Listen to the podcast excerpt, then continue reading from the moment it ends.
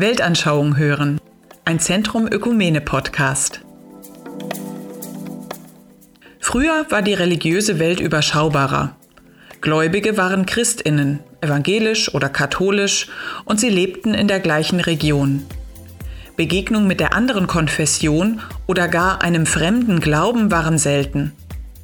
Heute ist das anders. Das Christentum ist vielfältiger. Neue Religionen kommen ins Land und viele haben mit dem Glauben gar nichts mehr am Hut. Manche sind unsicher, wenn sie dann doch unbekannten Religionen oder Weltanschauungen begegnen. Die Vielfalt ist spannend und bereichernd, aber nicht alles ist harmlos. Manches führt zu Konflikten und ist umstritten. Regelmäßig gibt Oliver Koch Einblicke und Orientierung in dieser unübersichtlichen Welt. Ja, ganz herzlich willkommen zu einer neuen Folge unseres Podcasts Weltanschauung hören.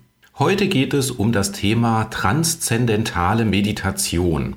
Wir fragen, was ist das eigentlich und was ist das für eine Gruppierung, die dahinter steht? Welche Angebote macht sie? Wie läuft es praktisch ab, wenn man dort ist und welche Ziele hat die transzendentale Meditation? Meditation ist ja eine Entspannungsmethode, die ganz häufig und von ganz vielen Gruppierungen angeboten wird. Was ist jetzt das Spezielle an dieser transzendentalen Meditation? Wo kommt es her und welcher ideologische Gedanke steckt dahinter? Und außerdem fragen wir, was haben Bilder von fliegenden Menschen im Schneidersitz mit der ganzen Geschichte zu tun? Ich bin Oliver Koch, evangelischer Pfarrer und Referent für Weltanschauungsfragen im Zentrum Ökumene der beiden evangelischen hessischen Landeskirchen in Frankfurt. Und ich bin Evelyn Koch, Gemeindepfarrerin, und ich stelle hier die Fragen. Fliegende Menschen? Was meinst du denn damit? Haha, war ja klar, dass du das natürlich zuerst wissen willst. Aber ganz ehrlich, das sage ich dir noch nicht. Wegen des Spannungsbogens, weißt du? Bei so einer Podcast-Folge muss man auch ein bisschen Spannung aufbauen. Also frag doch später nochmal. Hm, na gut. Dann fangen wir halt mal ganz klassisch an. Transzendentale Meditation. Das hört sich ja erstmal interessant an, irgendwie geheimnisvoll. Wie kommt man denn mit den Angeboten dieser Gruppe überhaupt in Berührung? Leben ohne Stress. 200% Leben. Erfolgreich durch Meditation. Jüngeres biologisches Alter durch transzendentale Meditation. Mit genau solchen Slogans wirbt die transzendentale Meditation für ihre Angebote und so kommt man meistens auch mit ihr in Berührung. Ich habe mal so einen Flyer mitgebracht. Da steht groß in roten Buchstaben drauf, Ärzte empfehlen transzendentale Meditation für die Gesundheit. Und ein Bild ist zu sehen. Da geht eine Familie glücklich und entspannt in weißen Klamotten an einem Strand entlang spazieren. Und daneben steht dann noch tiefe Ruhe, mühelos, effektiv, verbesserte Gesundheit, geistig fit. Schlägt man diese Broschüre dann auf, dann liest man solche Aussagen wie das Geheimnis, folge deinem Glücksgefühl. Der Geist ist genetisch bereits programmiert zu transzendieren. Das beste Mittel gegen Stress ist die transzendentale Meditation. Und solche Slogans folgen weiter in dieser Broschüre. Diese Flyer und diese Werbebroschüren werden verteilt und die laden dann zu Vortragsabenden ein. Oft findet man auf ihnen auch das Bild eines älteren Yogis mit langem Bart und grauen, weißen Haaren. Okay, und wer ist oder war dieser Yogi? Ich schätze mal, dass er der Gründer der transzendentalen Meditation gewesen ist. Ja, ganz genau. Der war der Gründer der transzendentalen Meditation. Sein voller Name ist Maharishi Mahesh Yogi und er wurde Anfang des 20. Jahrhunderts in Indien geboren, studierte Physik und begab sich in die Schule verschiedener Brahmanen, Gurus und spiritueller Führer. Seine naturwissenschaftliche Ausbildung und seine spirituelle Erfahrung hat Maharishi Mahesh Yogi in der Entwicklung einer einfachen Meditationsmethode zusammengefasst und verbunden. Er publizierte verschiedene Schriften und gründete dann 1957 die sogenannte geistige Erneuerungsbewegung. Das ist der Vorläufer der transzendentalen Meditation. Maharishi Mahesh Yogi baute ein rasch wachsendes Imperium auf, das sich von Indien aus in die ganze Welt ausbreitete. Also auch bis zu uns. Und was hat er so verkündet, beziehungsweise was waren da so seine Themen, mit denen er die Leute für seine Ideen interessieren wollte? Ja, da stechen so einige Charakteristika hervor. Maharishi Mahesh Yogi verkündete unter anderem einen Weltplan der Erlösung im Jahr 1972 oder den sogenannten Maharishi-Effekt, der besagt, dass nahezu alle Probleme der Welt verschwenden, wenn nur ein Prozent der Weltbevölkerung die transzendentale Meditation praktizieren würde. Er gründete Universitäten und eine sogenannte Weltregierung des Zeitalters der Erleuchtung. Die transzendentale Meditation breitete sich in Form von teils ganz schön spektakulären spirituellen Übungen weiter aus, erlebte aber auch diverse herbe Rückschläge. So wurde zum Beispiel die Ausübung von der transzendentalen Meditation an Schulen in den USA untersagt. Nur schwache Erfolge verzeichnete die eigene Naturgesetzpartei bei diversen Wahlen in Deutschland und Europa. Ebenfalls mit eher mäßigem Erfolg wurde ein Programm zum Bau von sogenannten Friedensuniversitäten und Friedenspalästen aufgelegt, in denen die sogenannten yogischen Flieger und andere Meditierende zum Weltfrieden beitragen sollten. Aha, die Flieger, da sind sie. Kannst du das noch ein bisschen genauer beschreiben? Weil Menschen können ja nicht fliegen. Also zumindest nicht ohne Hilfsmittel. Nein, das ist schon richtig. Auch Anhänger der transzendentalen Meditation können nicht wirklich fliegen. Diese Illusion muss man schon mal nehmen und damit flacht der Spannungsbogen auch ganz schön ab. Aber was ist das eigentlich, das yogische Fliegen, das die transzendentale Meditation immer wieder propagiert? Das bedeutet eigentlich, dass man als fortgeschrittener Praktizierender der transzendentalen Meditation von sich behauptet, dass man mit diesem yogischen Fliegen dem realen Fliegen ganz nahe kommen würde. Im Rahmen sogenannter übernatürlicher Fähigkeiten, in deren Folge sich sogenannte höhere Bewusstseinszustände entwickeln sollen, wie sie in dem altindischen Lehrsystem des Yoga zum Beispiel beschrieben werden, soll die Schwerkraft tatsächlich überwunden werden. Ganz praktisch sieht das so aus, dass im Wesentlichen die transzendentale Meditationstechnik darin besteht, im Anschluss an die eigentliche Meditation eine Auswahl von Formeln gedanklich zu wiederholen. Filmaufnahmen zeigen, dass es sich um eine einfache Hüpftechnik einer Gymnastikübung handelt. Das bedeutet, dass die Meditierenden im Schneidersitz sitzen und durch gewisse Übungen und Muskelrelaktionen und Anspannungen einfach in die Höhe hüpfen. Schwebezustände der weiteren Stadien, die gegen die üblichen Gesetze der Physik verstoßen würden, konnten aber bisher nicht demonstriert werden. Aber die transzendentale Meditation macht durchaus immer noch Werbung mit Bildern, in denen mehrere yogische Flieger fotografiert werden, genau in dem Zeitpunkt, in dem sie beim Hüpfen gerade den Scheitelpunkt erreicht haben. Und das sieht dann halt so aus, als würden sie im Schneidersitz schweben. Oh Mann, letztlich also doch alles nicht ganz so spektakulär, wie sich's erst angehört hat. Wie ging es denn dann weiter mit der Entwicklung der transzendentalen Meditation?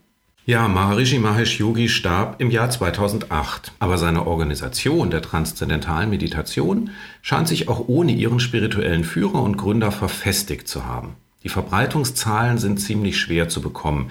In Deutschland geht man ungefähr von 1000 Anbieterinnen und Anbietern aus, die transzendentale Meditation auch praktizieren. Und weltweit geht man ungefähr von 50.000 Mitgliedern aus. Die Organisation selbst spricht von einer Million Praktizierenden. In Deutschland gibt es übrigens auch noch einen Friedenspalast und der steht in Erfurt.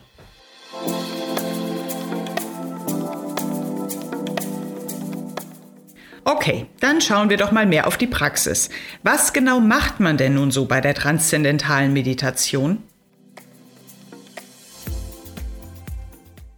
Mhm. Also die Praxis wird, wie der Name ja schon sagt, von der Methode der Meditation bestimmt.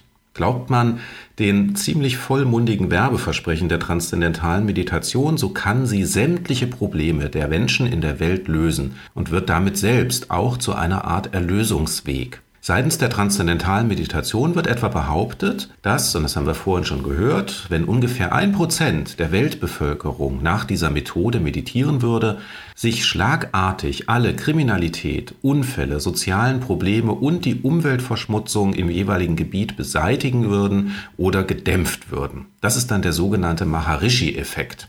Die Einführung in die transzendentale Meditation erfolgt in der Regel in sieben Stufen. Sie beginnt mit Einführungs- und Vorbereitungsvorträgen, also diese Geschichten, wo auch die entsprechenden Werbeflyer und Broschüren zu einladen. Es folgen dann Kurse, Gespräche, Verehrungen verschiedener Hindu-Götter und Gurus und schließlich ein geheimes Mantra, das dem Praktizierenden gegeben wird und danach zu unterschiedlichen Meditationstechniken eingeladen wird. Das gesamte Verfahren, also das Durchlaufen dieser sieben Schritte, ist sehr kostspielig, wobei die ersten drei Etappen, das muss man sagen, also die Vorträge und die Gespräche, am Anfang noch kostenfrei sind. Praktiziert man die transzendentale Meditation dann schließlich, dann versinkt man in eine das eigene Gedankengut hinter sich lassende Kontemplation, die man in der Regel zweimal am Tag 20 Minuten lang praktizieren soll. Die Stufen des Kurssystems bauen aufeinander auf und werden ebenso wie die vollmundigen Heils- und Erlösungsversprechen oder die angeblich wissenschaftlichen Reputationen von verschiedenen Seiten kritisiert. Was ist denn die transzendentale Meditation dann eigentlich? Eine Religion? Eine Meditationstechnik? Eine Partei oder was? Wie würdest du das einordnen? Tja, also die transzendentale Meditation bestreitet immer wieder einen eigenen religiösen Charakter zu haben. Es heißt dann, sie sei eine Technik, ein einfaches Verfahren, das in alle Religionen, Kulturen und Lebensweisen integriert werden könne. In der Praxis dieser Gruppierung jedoch spielen hinduistische Zusammenhänge wie Guru-Gefolgschaft, Initiationen und Mantren eine große Rolle. Ohne diese religiösen Elemente kann die transzendentale Meditation nicht praktiziert werden und sie werden auch nicht transparent nach außen kommuniziert wie beispielsweise dieses geheim gehaltene Mantra, das eine wirklich große Rolle in der Praxis der transzendentalen Meditation spielt. Hm, das sind ja ganz schön hohe Ansprüche, die die transzendentale Meditation da vertritt. Verbesserung aller Lebensbereiche, Frieden auf der ganzen Welt, wenn nur genug Leute die transzendentale Meditation praktizieren würden. Hm, es wäre ja schon auch schön, wenn es funktionieren würde, oder? Ja, natürlich wäre das schön, wenn das funktionieren würde. Aber ganz ehrlich, da klaffen Anspruch und Wirklichkeit doch sehr auseinander. Es ist ja keine Frage, dass Meditation oder Kontemplation, also sich zu besinnen und zu konzentrieren, bei sich selbst zu bleiben und den hektischen Alltag etwas hinter sich zu lassen oder entgegenzusetzen, dass das gut tut und sich positiv auf das ganze Leben auswirkt. Die transzendentale Meditation behauptet aber immer wieder eine angebliche Wissenschaftlichkeit ihrer Angebote. Es gibt jedoch keine einzige unabhängige Studie, die die behaupteten Erfolge bestätigen würde. Von Kritikerinnen werden immer wieder die unrealistischen Heils-, Erfolgs- und Selbstoptimierungsversprechen sowie Intransparenz und totalitäre Strukturen problematisiert. In medizinischer Literatur wird vor der Anwendung von der transzendentalen Meditation im Zusammenhang mit psychischen Erkrankungen gewarnt. Exzessive Ausübung kann dann sogar zu mentalen Störungen führen. Zum Schluss hätte ich noch die Frage, ob du viele Menschen in deiner Beratung hast, die Probleme mit der transzendentalen Meditation haben. Und wie ist das überhaupt? Was sagst du denen denn aus deiner christlichen Perspektive? Naja, also viele Beratungen im Umfeld der transzendentalen Meditation habe ich nicht. Wenn sich Leute an mich wenden, dann geht es eher um so Nachfragen, die wissen wollen, was eigentlich hinter den Werbeversprechen steht, die per Flyer in den Haushalt flattern. Aus einer christlichen Sicht ist aber schon darauf hinzuweisen, dass der hinduistisch-religiöse Hintergrund der transzendentalen Meditation zwar immer geleugnet wird, aber praktisch doch vorhanden ist und dass deswegen das Glaubens- und das Menschenbild mit dem christlichen nicht in Einklang zu bringen ist.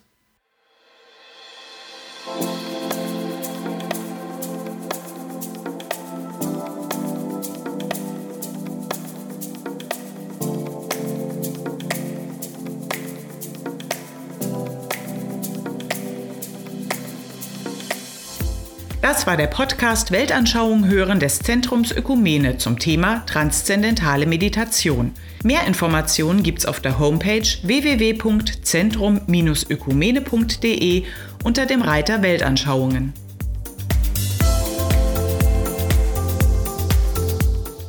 Diesem Podcast liegt das Buch Evangelische Orientierungen inmitten weltanschaulicher Vielfalt zugrunde. Autoren Andreas Hahn, Reinhard Hempelmann, Oliver Koch und Matthias Pühlmann. Das Buch kann im Zentrum Ökumene bestellt werden oder steht auf der Homepage als Download zur Verfügung.